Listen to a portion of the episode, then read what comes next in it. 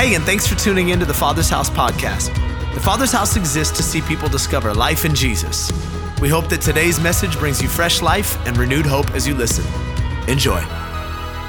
Today we are in week three of a series that we started a few weeks ago entitled, Not My Job, Know Your Role, Don't Play God. And I know that is a bit of an aggressive title. It's a bit of a, uh, an aggressive way to frame in what we're talking about. But I think this is a conversation that we desperately need to be having, especially right now in the midst of our culture, in the midst of all that we're facing. It's an imperative conversation for the church. Um, I had a guy who recently started attending the church. He came up to me a few weeks ago, and he said, uh, I noticed that you guys do a lot of really aggressive series around here. And I said, what do you mean? He's like, well, you know, I was watching on YouTube before I showed up, and, you know, the first one I watched was Fight Right. And then, you know, the one after that, I, I came and I was watching. It was like, am I going to heaven? He's like, I felt very uncomfortable and very insecure. And then I walk in, and the first week of this series is like, know your role, bruh. Don't do God's job. And he's like, you guys are very aggressive. And I'm like, I guess we are. So, hey, if today's your first week at the Father's House, welcome to the most aggressive church in town. Good to have you. Uh, next month, we'll be doing a series on the book of Revelation and the white throne judgment, and it's going to be great. No. But I think we need to have some honest conversations in church, right? We don't want to glaze over and just talk about things that don't matter. We need to talk about the issues at hand. And I think this is a massively important conversation we need to be having right now. What is my role as a believer in the world that I find myself in? What jobs have I tried to take from God that only God is capable of doing? I think we need to talk about these things. Um, I, I love the way my wife framed in the series last week. I thought it was a brilliant statement. She said, you know, Jesus asks us to live like him, but he did not ask us to be him. My job is not to be God. My job is to live the way that he's called me to live. But I'm gonna let God be God and I will be man. And ultimately, that's the goal of this series, for us to relinquish some jobs that we have no business doing because only God is capable of carrying those things.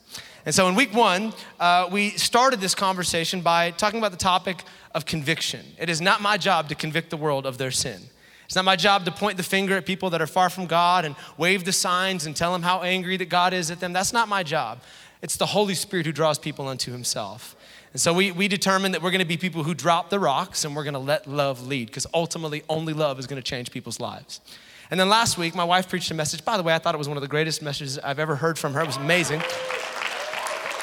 And she talked about the subject of the fruit of righteousness. And I loved what she discussed. She said, fruit production is not our job. You are incapable of producing fruit. That, that's impossible for us to do. But our role is to take responsibility for the environment of our lives, to determine, is there anything in the, in the garden of my life that is keeping fruit from, from producing? And I heard that that was a great conversation among a number of groups this week as people began to talk practically about what their lives need to look like so that it could be conducive to fruit production. And so if you missed either of those, you can go back and check them out on the podcast and on the YouTube channel. Uh, today, as we get into the third week, I'm gonna talk to you about a subject that, according to the prophecy of the aggressive church, uh, is going to be aggressive today. Uh, it's gonna be something that's gonna make many of us feel uncomfortable, but I think it's something that we must discuss. And I need to offer this disclaimer as we get in, because uh, I don't want this sermon to feel like a response or a knee-jerk reaction. Um, we actually plan ahead here. We, we don't just kind of, what are you saying this week, God? Like, we plan and we, we, we do the best of our to the be, to the best of our ability. We try to figure out, okay, what's God speaking in this season to our church? So this week was planned well in advance of today, but uh, in light of current events, it might feel like a response. That's not how it is. The Holy Spirit's good, and he tells you what to speak well before uh, we walk into these settings. And so it's gonna feel very relevant, but that's God's fault, not mine, okay? Because uh, today, I wanna talk about this subject, vengeance. I want to talk about the fact that vengeance is not our job. Vengeance is a job that only God is wired for. And if vengeance is not a, a word that you use on a day-to-day basis, let me let me give you a couple of synonyms that might uh, help contextualize it a little bit. Uh, words like revenge, avenge, retribution, payback, get even, settle the score, clap back, if you like the social media term. Or if you prefer the S N L version from Bom Kui Kui, I will cut you. Yeah. All of those fit into the subject of vengeance. All of those, revenge, avenge, the clapbacks on social media, all of that fits into this idea of revenge. And I think as a culture, in fact, probably as a world, but definitely as a culture, the idea of revenge, getting back at somebody, vengeance. I think it's something that we don't just embrace. I actually think it's something we celebrate. We rather enjoy seeing people humiliated when someone gets back at them. And we love having the last word. And I mean, think about even our entertainment, the movies that we watch. Like, we celebrate when the villain is taken out at the hands of the avenger. We we celebrate when public figures are drugged down by those that they hurt. And we celebrate the, the fact that somebody has a, a response on social media. We might even repost it and double tap it and go like, oh yeah, they, they got the last word. And like, we seem to enjoy this idea of revenge. In fact, it's something that we think we probably have the right to. We cling to it like, ah, yeah, that's my right to get back. But I think we need to take a step back today. In fact, this is my hope, that we would consider if this is truly something we should be celebrating. Because what we're celebrating, only God is supposed to be initiating when it comes to the subject of vengeance. In fact, if you go do a search through the entire Bible, which I'm sure you'll do this week, um, you'll find this phrase time and time again in Scripture that makes it very clear. It's not like elusive or a consideration. It is black and white, no gray area, that vengeance is ultimately something that only God is supposed to take care of. Vengeance is his job. Uh, Deuteronomy thirty-two, Hebrews chapter ten, we're gonna look at Romans twelve here in just a moment. There's scriptures that speak specifically to this, but then the idea itself is littered all throughout Scripture, that as humans, it is not our job to take out revenge. It is our job to entrust that to the capable hands of God. And here's the phrase you'll find in Scripture. If you have a Bible, Romans twelve, verse nineteen, this will be our key text today. Paul says this, don't take revenge, my dear friends, but leave room for God's wrath, for it is written, and here's the phrase, vengeance is mine, declares the Lord, I will repay. Vengeance is mine, declares the Lord. That is a very clear statement. There is no gray area there. Vengeance is mine. I'm taking control of this one. And yet, as many of us have experienced, it seems to be one of those jobs that we have a very hard time entrusting to God. Many of us feel maybe clinging to it with white knuckles, like we really want to help participate in the process of bringing about God's justice, bringing about his revenge. But my hope today, in the next couple of moments, is that we would let it go, let it go, that we would entrust that back to God, and that we would discover what our true role is when it comes to dealing with those who have offended us or have hurt us. So I'm gonna pray, and as we get into this, if you'd like to take notes, I'm gonna give you a title. Uh, I wanna call this chat On the Verge of Vengeance. On the Verge of Vengeance. Let me pray. Uh, Father, we thank you today for your presence. We thank you for what you're doing in the house. God, I thank you for lives that are being transformed and people who are taking their next steps through water baptism and just all the incredible things you are doing in our church. May we not lose sight of that. May we, may we not get buried in the day-to-day minutia of our problems, but may we get, get a glimpse above the weeds and go, oh my gosh, God is moving in my life. He's moving in my church right now. And Lord, as we get around this subject today of vengeance, uh, obviously an uncomfortable one, um, I pray, Holy Spirit, that you'd speak to us, not by me, but by your word, that your word would cut straight to the heart of where we're living, and you would show us how to respond when people offend us, when we're wronged, where there's injustice. Would you show us how to respond correctly as people of Jesus? We love you. We pray this in your name. Amen, amen, amen. All right, let me ask a question real quick. Um, how many of you grew up in a city or went to a high school maybe where there was a bit of a rivalry between your high school and another high school in town? Any of you guys? Okay, this service apparently went to a different set of high school. Y'all from the ghetto. The first were there, you know that. Yeah, okay. It's like four or five people raised their hand the first service. So this is, this is my tribe. Yeah, my hand is up. Uh, but my hand is up because, um, you know, I went to that kind of school where there was always like fights at the football games and the police had to come and, you know, all, all that kind of stuff. And and ultimately, my hand is raised because I'm kind of responsible for some of that. Uh, a little confession time as your pastor. I don't know if I've shared this with anybody. Uh, we're going to delete this from the recording so I don't get arrested. But um, when I was in, in high school, um, uh, my city, my town, there was less than one hundred thousand people. There were only two major high schools, uh, Vacaville High School and Wilsey Wood, my alma mater. Uh, and the, our our uh, our mascot at Wilsey Wood was a wildcat, and the Vacaville uh, High School had a bulldog as their mascot. And you know, we, we didn't really have a whole lot of like ownership for our school. People weren't wearing like their you know their their sweatshirts and all the gear. Like no one really cared that much, and things were pretty amicable between the two high schools up until my junior year. Like to the extent of our rivalry was people would chant at football games like "Cats rule, dogs drool," and you know, they would turn it around like, dogs rule, cats drool, which is stupid because it contradicts the nature of things. Dogs ultimately drool. Uh, but there was, I mean, there wasn't a whole lot of rivalry. And all of that changed my junior year, uh, and pro- partially because of me and my friends. So we decided in my junior year that there wasn't enough antagonism, there wasn't enough instigation happening between the two schools, and so we wanted to set about the rivalry, and we developed this group called the Cat Cartel. Yeah. Now, on paper, here's what the Cat Cartel was. It was an all-male cheerleading team that would go to the women's sports, and we would cheer for the volleyball games and for the softball games and for the basketball games. We thought it was an injustice that the cheerleaders only got to go to like to the men's games. You know, they played men's football and men's basketball. Like, yo, equal opportunity. We need to cheer for the ladies. Come on, the ladies need a cheer team. So that's how we pitched it to the principal. However, all of it was a cover for what we really wanted to do, which was to instigate a rivalry between the two high schools. And here's how we did it. Started off somewhat innocent, dressed in all black. Middle of the night, we went over to the other school. We broke in, and we found our way into their courtyard, and they had a big bulldog painted on the side of the wall.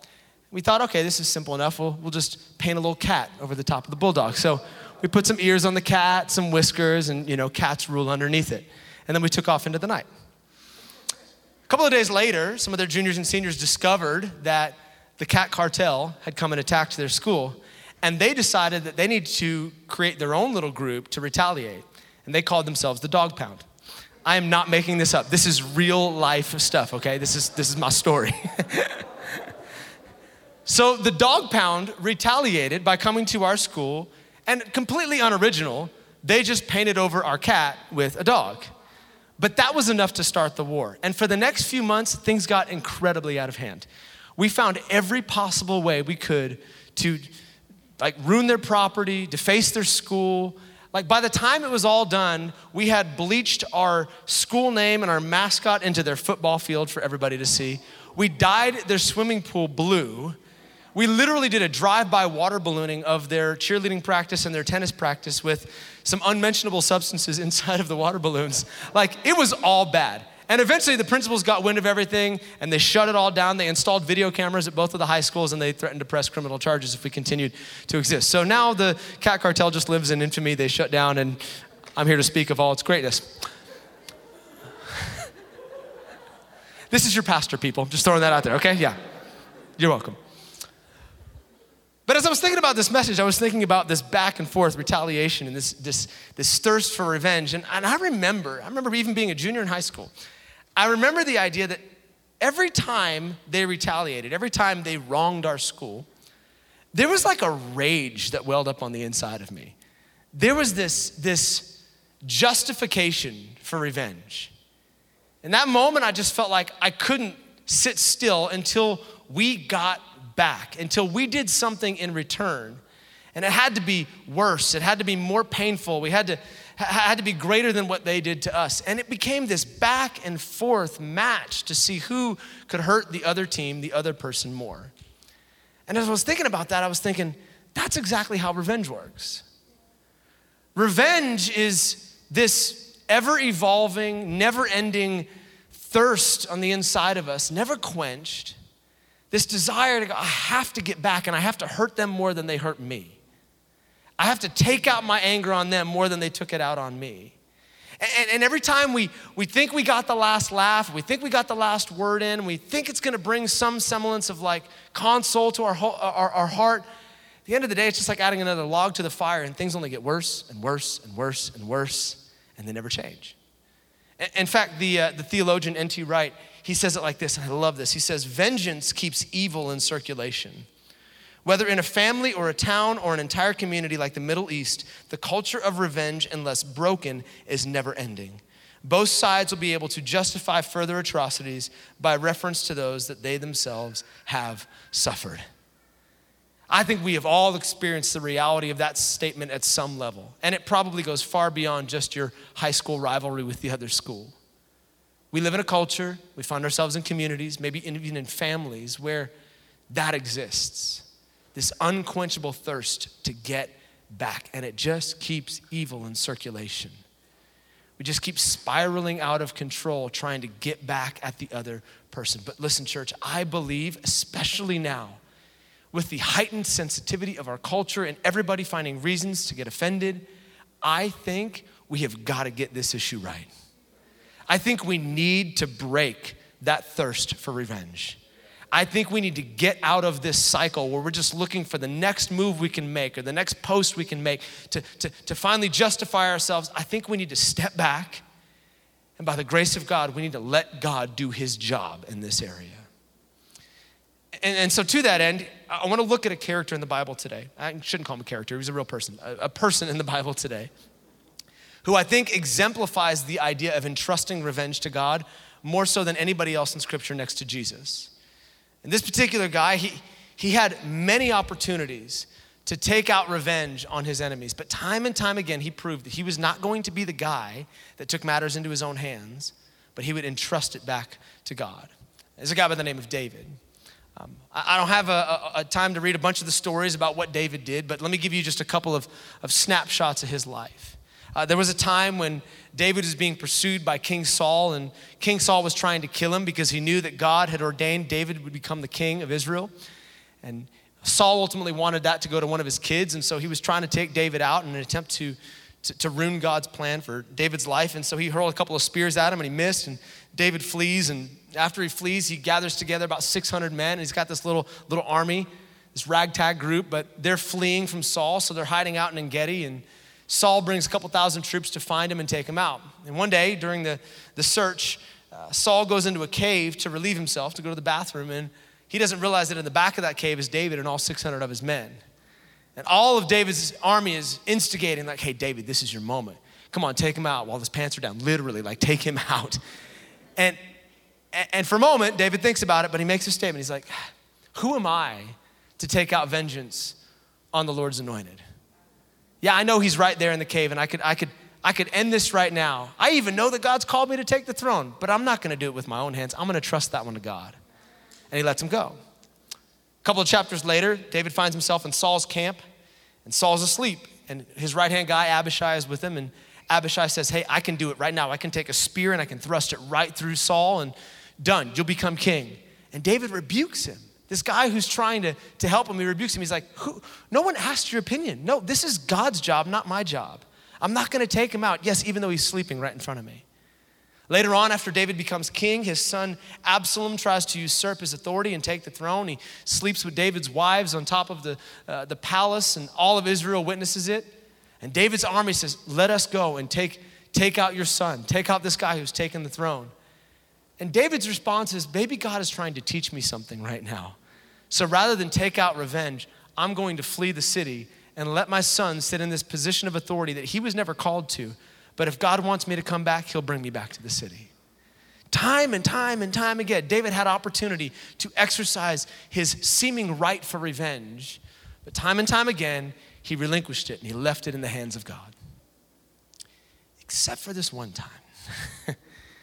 Except for this one time when he finds himself, according to our title, on the verge of vengeance. Someone has wronged him and he's ready to take it out, take out revenge on this guy. Something rather unique happens, and that's the one I want to talk about for the next couple of moments. First Samuel chapter twenty-five, here's the story. It says, there was a wealthy man from Maon who owned property near the town of Carmel. He had three thousand sheep and one thousand goats, and it was sheep shearing time. The man's name was Nabal, and his wife Abigail was a sensible and beautiful woman. Pause there for just a moment. Uh, my pastor used to say that anytime the eternal canon of Scripture tells you that this person was beautiful, they're probably pretty good looking. Like if it's recorded in the Bible, you got it going on, all right? You're a babe. So Abigail is a hottie. All right, let's just be clear about what we're talking about here. Okay. But Nabal, a descendant of Caleb, was crude and mean in all of his dealings. When David heard that Nabal was shearing sheep, he sent ten of his young men to Carmel with this message for him. Peace and prosperity to you, your family, and everything you own. I'm told that it is sheep shearing time. While your shepherds stayed among us in Carmel, we never harmed them, and nothing was ever stolen from them. Ask your own men, and they will tell you this is true. So would you be kind to us, since we have come at the time of celebration? Please share any provisions you might have on hand with us and with your friend David. David's young men gave this message to Nabal in David's name, and they waited for a reply. Who is this fellow David? Nabal sneered at the young men. Who does this son of Jesse think he is? There are lots of servants these days who run away from their master. Should I take my bread and my water and my meat that I've slaughtered from my shears and give it to a band of outlaws who comes from who knows where? So David's young men returned and they gave the message Nabal, Nabal had said. David says, get your swords. He strapped on his own, and then four hundred men started off with David, and two hundred remained behind to guard their equipment. David and his crew, four hundred, they head out to Nabal's house, and they're about to exercise some justice. They're gonna kill this guy. Now, that might seem like an overreaction considering the magnitude of what David has just asked this guy. Think about it for a moment. He just showed up on some dude's doorstep and said, hey, me and five hundred ninety-nine of my friends are here. We'd like to eat. Table for six hundred, please. Like, that's a, that's a tall order, right? If I came to your door, hey, me and my whole church are here. Uh, we would like to eat. We'd love for you to feed us. You would probably respond the same way that Nabal did. Like, hey, take a hike. I don't have enough food to feed all you guys. There's no way. I don't know who you are. This kind of makes sense. So it seems odd that David would want to kill somebody for refusing to pay or to, to feed him and his, and his men. But the reason this felt justified to David is because ultimately in this day and age, there was a culture of reciprocity. Anytime you did something for somebody else, you did something to somebody else, there was an expectation that you would receive it in return. And this worked both to the positive and to the negative. If you did something kind for somebody, if you did something good for his people, then the assumption built in was that when you were in need, when you wanted him to do something kind for you, that he would return the favor that you had already issued to him. And if you had done something evil, you could expect evil in return. And so David here with his men, he expects Nabal to give him what he's asking for because he's taken care of Nabal's guys out right there in the wilderness. He kept them safe and he fed them. And he's like, I did this for your guys. You should do this for my guys. And yet instead of good being repaid with good, Nabal chooses to repay good with evil. So David says, all right, if that's how you want to play this game, fair enough. You gonna die. I will cut you. So he grabs his swords and they head out. And for a moment, it looks like David is about to take vengeance into his own hands until something happens. Abigail, the hot one, she hears what David's men have asked her husband, and she heard about her husband's response, and so she realizes, okay, this is not gonna end well for my husband. So she grabs a bunch of food, loads up some donkeys, and she heads out to find David and his men. And as they're approaching her property, she meets up with them. She falls face down on the ground, and she begins to beg for mercy. And look at what Abigail says here in First Samuel chapter twenty-five. She says, now my Lord, as surely as the Lord lives and you yourself live, since the Lord has kept you from murdering and taking vengeance into your own hands, let all of your enemies and those who try to harm you be as cursed as Nabal is. And here's a present that I, your servant, have brought to you and your young men. Please forgive me if I've offended you in any way. The Lord will surely bless you with a lasting dynasty, for you are fighting the Lord's battles. Don't let this be a blemish on your record, then your conscience won't have to bear the staggering burden of needless bloodshed and vengeance. And David replied to Abigail, praise the Lord, the God of Israel, who has sent you to meet me today. Thank God for your good sense. Bless you for keeping me from murder and from carrying out vengeance with my own hands. Translation, thank you for keeping me from doing God's job. Thank you for, ta- for stopping me from taking revenge into my own hands. I forgot for a moment that that's God's job and not my job, but thank you for the interruption. I needed it. Now, I don't have time to read to you how the story ends, but ultimately, uh, Nabal has a stroke, check. He dies ten days later, check. And David gets to marry the hot girl, check. And they have beautiful babies and they lived happily ever after. But there's a phrase in this story that I want to focus on for a moment, a phrase that Abigail uses to remind David of something, and something that David seemed to forget in the midst of all this. And, and this phrase, I think, is the greatest motivation when it comes to us entrusting the job of vengeance back to God. And, and no, it's not that God killed his enemies and that he got to marry a beautiful woman, although if those things motivate you, then by all means, let it be your motivation. But, but there's this statement that she makes that I think is so powerful. Right as she interrupts David along the road, here's what she says. She says, the Lord will surely bless you for not taking these matters into your own hands. If taking notes, write this down. When it comes to vengeance, you have two options. You can get back or you can get blessed. Let that settle in for just a moment. You can get back or you can get blessed. Every time somebody offends you, every time somebody inflicts pain, every time an injustice is done, you have two options. You can get back or you can get blessed. And I think that is a decision that faces us every single day right now. In small matters and in large matters, we are constantly being tempted with the bait of revenge. Oh, they hurt me, they offended me. I'm latching myself to this because they offended my friend, they offended my family. Whether it's the community, whether it's the, the workplace environment you find yourself in. Yeah, I know this is uncomfortable, but it's the reality of what we face on a day-to-day basis.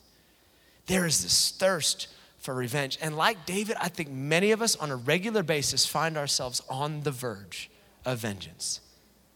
A post away from vengeance. A conversation away from vengeance. Just ready to take it out. But I want us to stop for just a moment on a Sunday morning, and I want to ask you something. Is that really what you want? Is it? I mean, is that is that really the, the result you want? Just to get back? Because you can. You, you can refuse to reconcile. You can post the thing. You can cancel the relationship. You can get on Yelp and write a negative review. You can do all of those things. And it might even feel good for a moment. But let me warn you, as Abigail warned David, at the end of the day, once that good feeling wears off, all you'll be left with is a guilty conscience, knowing that you stooped down to the level of the person that offended you. So yeah, it, it'll feel good going down, but it won't sit well. Or there's another option. Instead of heeding the voice that nags you, that rage on the inside that says you need to get back, you can listen to another voice. You could listen to Abigail. You could listen to the holy interruption. His name is the Holy Spirit, and he takes on the role of Abigail every single day in your life. And he tries to stop you dead in your tracks before you make a decision that you're going to regret. And don't be fooled. He will talk to you in real terms about what you're facing. He is not afraid to get right to the heart of the matter. You might be able to hide it from everybody else and just kind of hold on to that inner rage and think it's you and your own little secret, but he'll talk to you about it. He'll address you when it comes to that father that abused you or abandoned you. He'll talk to you about that ex-spouse that you want to exercise judgment on and they betrayed you, and he'll talk to you about the family member, the friend that hurt you. He'll talk to you about the business partner, the employer that left you ruined. He will talk to you about every single situation that you're facing right now. But every time he does, he will lay before you two choices. Do you want to get back, or would you like to get blessed? It's your choice. And listen, I'm not trying to minimize what people have walked through. I know that many of us have suffered atrocities at the hands of other people. People who've been abused and people who've been mistreated. And I, I am not suggesting in any way, shape, or form that you are not allowed to have any emotion or you're supposed to be just some kind of pacifist that goes, you know what, it's fine. They hurt me. It's fine. I'm going to be great. Listen, you're allowed to be angry. Jesus flipped some tables, all right? He didn't flip anybody off, but he flipped some tables, okay?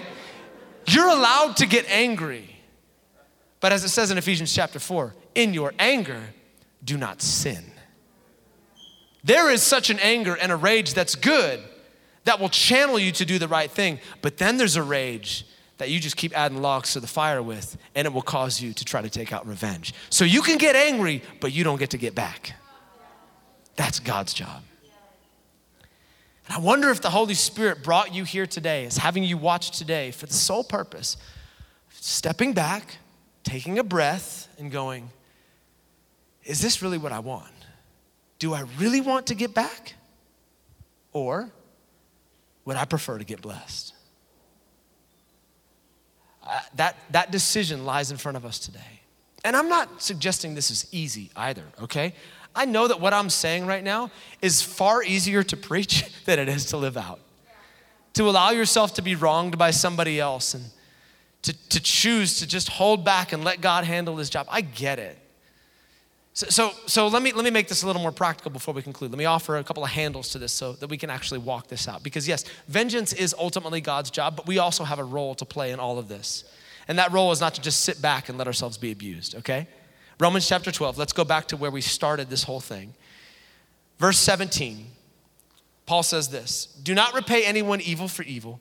Be careful to do what is right in the eyes of everyone. If it's possible, as far as it depends on you, live at peace with everyone. Do not take revenge, my dear friends, but leave room for God's wrath, for it is written, vengeance is mine, I will repay, repay, says the Lord.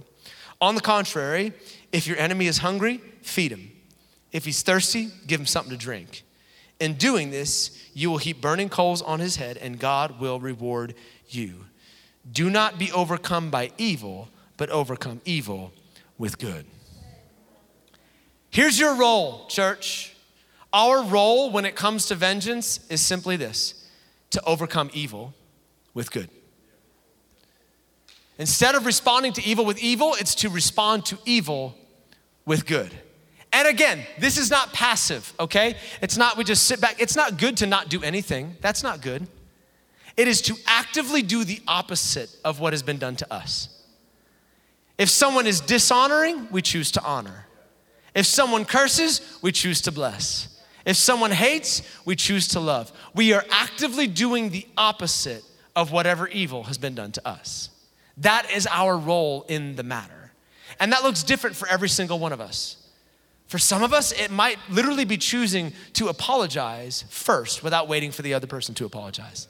It could be that simple. For others, it might be a willingness to extend forgiveness even when the other person is not asking for your forgiveness.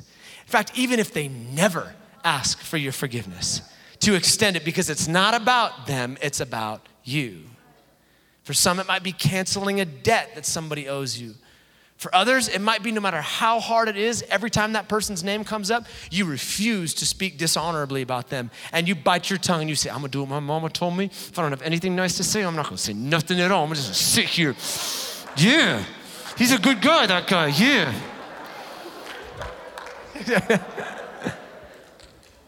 It's very practical, overcoming evil with good. And I, I'm not gonna try to contextualize this and give you a million examples, because you got Abigail, you got the Holy Ghost. He'll speak to you. He'll tell you exactly what you need to do. But our role is to overcome evil with good. And Paul tells us two things happen when we do that. Number one, he says, we leave room for God. I rather like that phrase.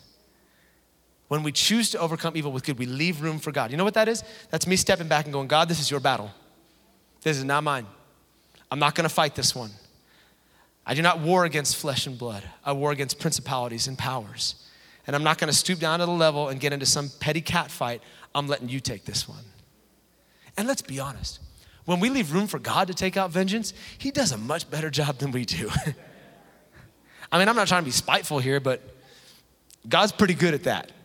He does it a lot better than I do. That's why it says in Hebrews ten, woe to the person who ends up in the hands of an angry God who is avenging his beloved. Come on, if you want to hurt me, you want to talk trash about me, that's cool. God will take care of you. That's a good place to live right there. And here's the beauty of it. Here's why it leaves room for God. Ultimately, the reason God's so much better at doing his job of vengeance is because his vengeance is not retributive. It's not an attempt for you to get back or him to get back at the other person. It is always restorative, because he wants to get to the heart of the matter and bring that person back to a place of wholeness and healing. And that's why he's much better at it than we will ever be. So when we overcome evil with good, we're leaving room for God to do just that. But but he says the second thing happens, and it's it's so peculiar, but it's something that I want, I want to conclude with, because it's such a powerful image. In fact, the band can come and we'll conclude with this. Paul says when... When you overcome evil with good, it is like heaping burning coals on the top of somebody's head, and the Lord will reward you for it. Does that statement not seem to completely contradict everything that we just said? Like heaping burning coals on somebody's head, that doesn't seem very nice. Like, here you go, fire. That seems spiteful. It seems like revenge. It doesn't seem like overcoming evil with good. But that's because we need to understand contextually what Paul is speaking about here in Romans chapter twelve. Uh, Guillermo, let me borrow you real quick. Um, in biblical times, fire was incredibly important. In fact, it was a matter of life or death. Um, if you didn't have fire, you did not have the ability to cook your food. You didn't have the ability to heat your home. Uh, you didn't have the ability to purify your utensils if you needed to purify them or any of the other articles around the house. It was literally a life or death matter. So every home in biblical times had a hearth. It had a place where they would uh, guard these, these coals and this, and this wood, and they would make sure that there was always fire around for the purposes of survival. And when you went to bed at night, you might load a little extra wood on the fire so that when you woke up the next morning, there were some coals that were still burning there, and you could add a little oxygen and ignite them again and have your fire for the day. But occasionally, you might find yourself in a situation where your coals went out. You didn't have a fire in your house any longer. And if you found yourself in such a situation, then it was customary for you to take a bowl, a vessel, and to go over to your neighbor's house, to knock on your neighbor's door. There you go. And then to get down on your knees at your neighbor's doorstep and put the bowl on top of your head. And when your neighbor opened the door, he understood that this statement was one of, of need, of humility. He understood that you were unable to survive without him offering you up some of the coals from his own hearth. So he would run over to the fireplace, he'd get his coals, and in an effort to bless you and say, hey, I'm gonna help you out, he would pour burning coals on the top of your head. It's, it's a statement of blessing. What Paul is saying, what Solomon says in Proverbs twenty-five, where this phrase is first mentioned, ultimately what Jesus is saying is that what you don't realize is when somebody offends you, somebody hurts you, they're actually in this posture of desperation. They're actually on their knees in front of you. You think that they're trying to take out their vengeance on a power play and they're they're being rude and cruel, and at the end of the day, what you don't realize is that they're broken, they're hurt, they're coming humbly, and they're asking, will you bless me instead of curse me? Will you forgive me instead of judge me? Are you gonna try to hold this against me and get back, or will you will you choose to, to give me mercy and grace instead? And when they find themselves down on their knees, you can choose, I curse you and I'm giving you nothing, or you can choose to bless. Now, I understand that that is a very difficult thing to do. Because even you can hear it and you can feel it in the room right now. There's some people that are going through some thoughts in their head like, how am I supposed to forgive somebody? How am I supposed to bless somebody? How am I supposed to offer up this grace and this mercy after what they did to me? They're going through the Rolodex going like, if my enemy found themselves on my doorstep, I would either shut the door on their face or I would kick them while they're down. There is no way I would bless them by pouring coals on their head. How on earth am I supposed to bless them? Here's how. Because ultimately, what we forget sometimes is that the roles were reversed once. Ultimately, one day, we came to heaven's door and we had nothing to offer in return. We, we didn't have anything to bring to God, and our fire was out, our bowl was empty, our life was a wreck, we'd done evil. And yet we came to Jesus and we said, will you bless me? Will you forgive me? Will you offer your grace and your mercy to me, even though I don't deserve it? And in our moment of deepest need, God did not shut the door on us. God did not kick us while we were down. God did not go through a litany of all the sins that we committed. He said, put that bald on top of your head and I will bless you instead of curse you. I will forgive you and offer you mercy and grace and healing and joy. And even though you don't deserve any of it, I am pouring out my blessing on your life. So now he looks back at you and he says, freely you have received all of this. I'm asking you to freely give it to some other people. Freely you've received my grace. Freely you've received my forgiveness. Will you pour that out on some other people? I'm asking very simply today, church, will we be those who pour coals on our enemies' heads? Will we be those who refuse to take vengeance into our own hands, but will actually respond to evil with good? There is a decision that lies before you today. I don't know the specifics of your situation, God does, but the choice is there. What do you want? Do you want to get back, or do you want to get blessed? And that decision is ours to make. I pray that we choose to heed the voice of Abigail and we choose blessing today. May we be known as a community in our city that is not looking for ways to get back, but for ways to bless those. Yes, even those who've hurt us and offended us and inflicted pain on us. May we be those that bless in Jesus' name. Amen.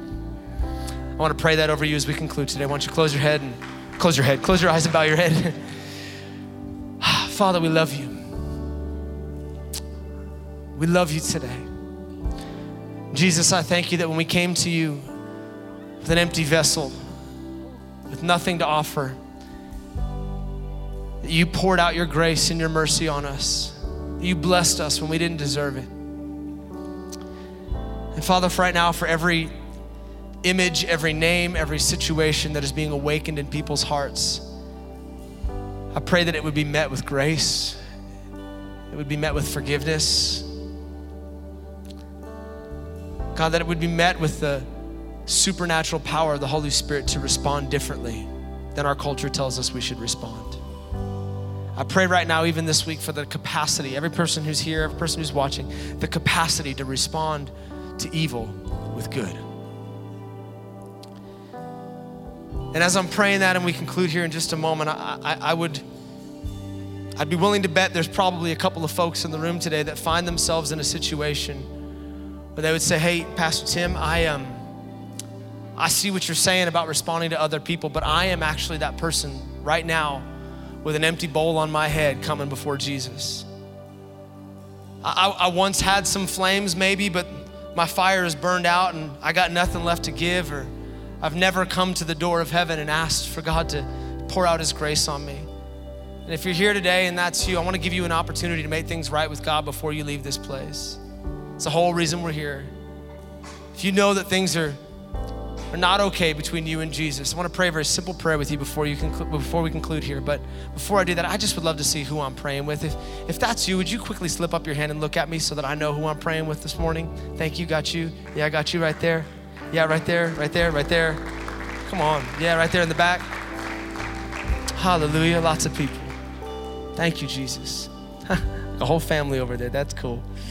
All right, you can put your hands down. I'm gonna pray this very simple prayer. You can pray right there in your seat, in your heart. You don't have to say it out loud, but just repeat it in your heart after me. Jesus, thank you for giving your life for mine. Today, I hand my life over to you. I know I don't have much to offer. I'm here as an empty vessel, but I'm asking that you would pour out your grace and your mercy on my head today. I receive your forgiveness for my past.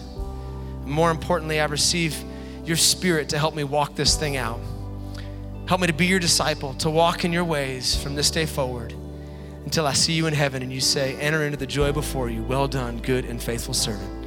I give you it all today in Jesus' name.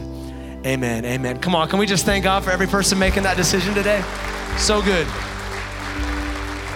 Gosh, I love church. All right, listen, if you just prayed that prayer before you get out of here today, um, I wanna help you take your next step. Here at the Father's House, we're incredibly passionate about the practical nature of walking out your faith. And there's a card called Next Steps card. It's one of the seats around you. Uh, and before you get out of here, if you just prayed that prayer, would you do me a huge favor? Give us your name, check the little box that says, I made a decision to follow Jesus today. And as you walk out uh, of our auditorium, and you'll see our Connect table over there on the right, um, would you walk over to that table, hand them this card, get a free Bible in exchange, and, and let us help you take that next step. We have something called First forty around here. During the first forty days of your journey with Christ, we want to help you to read the Bible, to pray, understand all about it. There's like some personal coaches that are going to walk you through all of that. But we can only do that if you identify yourself. So please check that box and take it back there. Also, as mentioned earlier, your very next step is to be water baptized. It, yeah, yeah, people are celebrating already. Uh, we'd love to do that with you during one of our weekend services. By the way, let me just say this. One of the coolest things that happens during baptism, when you share your story, I know that's terrifying sometimes and like talking on a microphone, writing a story, all that. One of the coolest things that happens is that somebody else in this room resonates with your story and you become the motivation by way of the Holy Spirit speaking to them for them to take their next step. So even if that makes you feel a little bit uncomfortable, embrace that. Come on, let us celebrate with you and let your story motivate somebody else's story. So you can check that box as well and say, I want to get baptized. Is it raining? It's kind of raining, okay. Why don't you stand to your feet? It's kind of raining, so you can kind of decide if you want to have coffee and donuts on the porch. Although if you want to take it to go and just leave us all here by ourselves and just steal from the house of the Lord and leave, that's fine too. But if you'd like to stick around and hang out, we'd love to meet you on the porch with some coffee and donuts in hand. Uh, also, if you need prayer for anything, I'm gonna have our prayer team come this way. Uh, you can come down to the front. We'd love to pray for you before you get out of here. Otherwise, thank you so much for coming to church. If you're going to Discover Week two, you know who you are. You can head over to the family room in about ten minutes. Have an amazing Sunday. We love you. We'll see you next weekend. Hey, thanks for taking the time to listen to the Father's House podcast. We hope it helped you wherever you're at in your journey. And listen, we want to pray with you if you're going through something right now that's difficult. You can go to our website, t f h dot church, and click on the prayer and praise link and tell us how to join you in prayer. Until next time, be blessed.